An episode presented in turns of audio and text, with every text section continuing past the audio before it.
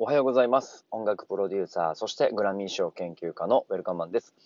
日本人初のグラミー賞主要4部門にノミネート、そして受賞されるプロジェクトメンバーであることを夢見て日々活動しております。音声で綴るブログ、ボイスログですね。今日も一つのテーマに絞ってお話ししたいと思います。今日のテーマは、映画煙突町のプペルを見に行ってきましたの感想でございます。そうですね。昨日見に行ってきました。えー、っと、実は、あの、クラウドファンディングのですね、西野明宏さんの、えー、上級マーケティングの動画を見れる、えー、権利で、え支援させていただいて、で、チケット3枚、あの、その、いわゆるリターンにね、入っていたので、それで、えっと、うちの長女の娘と、え次女の娘と僕で、え見に行ってきました。この感想を言うのは非常に長い時間がかかりそうで、そして、えー、僕自身がその西野さんと同世代っていうのもあったり、えー、同じ、え、エンタメの業界でお仕事をしているっていうこともあって、なんかもう感慨深いというか考えさせられるというか、まあ自分のこうサイズの小ささにも情けないなと思ったり、とにかくこう、シンプルに映画の感想というよりかは、彼がやってきた功績に感動しているっていうようなのが正直な僕の、えー、感想でして。なので、シンプルに、ね、映画の評価をしたいところなんですが、そういうこう個人的なマインドも入っちゃいそうなので、今回はね、えー、何回かに分けて、発信していこうと思っていますが、えー、特に映画をシンプルに抜き取った、えー、感想を言いたいなと思います。まあ、とにかく絵のクオリティはやっぱりすごくて、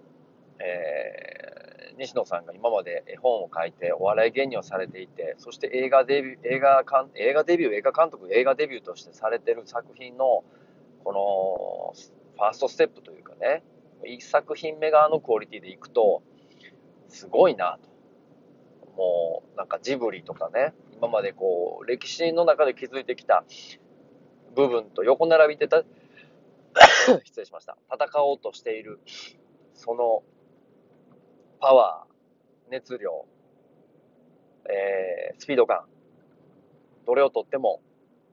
もう、日本トップだなと思います。まずはその絵のクオリティにやっぱり、感動してました。まあ、 Voicy とか、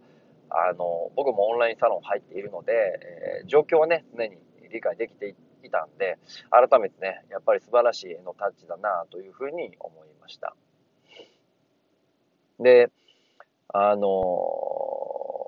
ブルーノがですね、えっ、と、 Voicy でも西野さんがおっしゃってた、いわゆる E.T. キングのいときんさんが結構キャラクターのモチーフになってるっていう話だったんですが、僕も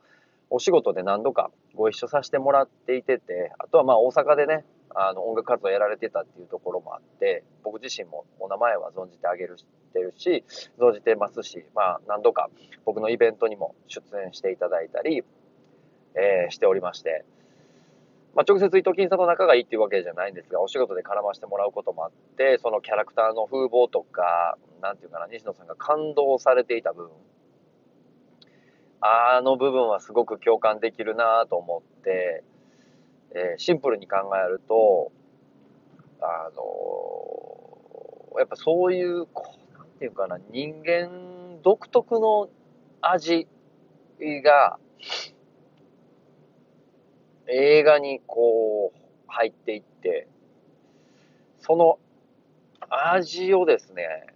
もうすごく確かめながらっていうか、美味しくこう、いただきながらっていうか、噛み締めながら映画が進んでいってるので、なんかこう、映画の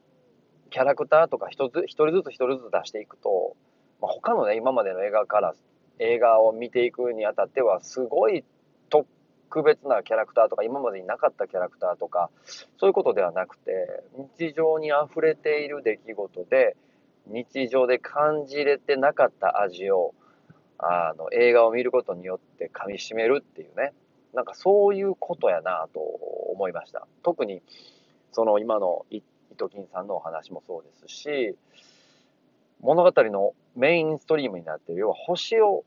見れない世界の人たちが星を見て感動するって、星を見るって僕ら人間社会からしたら当たり前のことだけど、星を、上を見上げて星を見るっていうことがどれぐらい僕らの日々の生活において、あの、重要なことなのかっていうのを、まあ、改めて思い知らされるわけですよね。そう。だから、言葉のニュアンスとか、その絵のタッチとか、えー、キャラクターの問題とか、いろんなところから、すごく日常近くにある出来事を、まるですごくこれは大事なんだことなんだよねっていうことを、すごく細かく設計されてるし、随所随所で感じれているっていうところに、僕はもう感動ポイントがいっぱいあって、まあ、特にね、やっぱりオンラインサロン入って、西野さんの考えてることを理解した方が映画は僕はより入ってくるとは思うので、えー、やっぱりその、うん、そこの、そこまでのストーリーですよね。そこまでのストーリーをしっかり、オンラインサロンとかで入れた上で、えー、プペルを見ることが僕もおすすめはできるかなと思いました。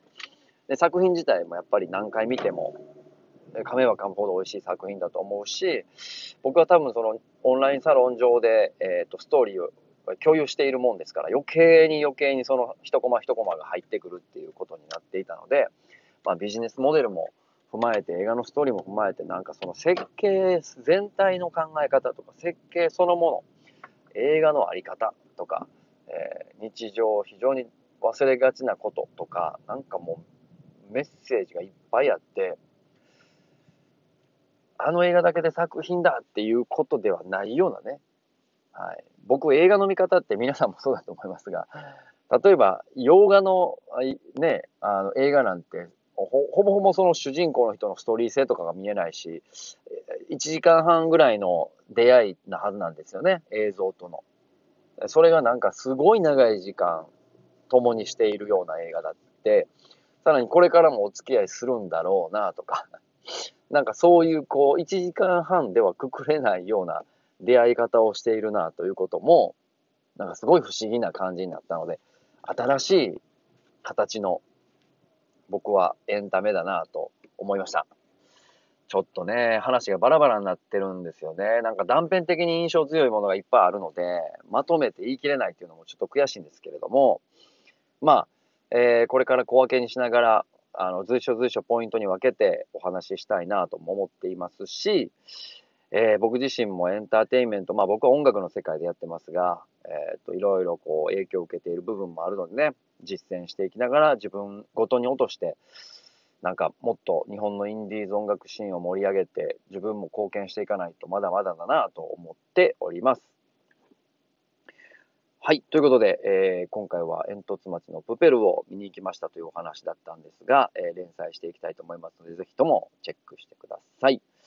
寒い日が続いてますね。あの、風邪ひいちゃうと、なんか咳とかするとね、コロナなんみたいな変なテンションが出てきてますが、僕すごくあの感じが、あの、好ましくなくて、まあ体調管理大事なんですけれども、えー、健康第一なんで、まずは風邪ひかないとか、なんかあの、ストレス溜まってきたら外出るとかね、いろんな対処法をしながら、えー、モチベーションを上げて、えー、ニコニコしながら、今日も一日頑張っていきましょう以上、ウェルカムでした。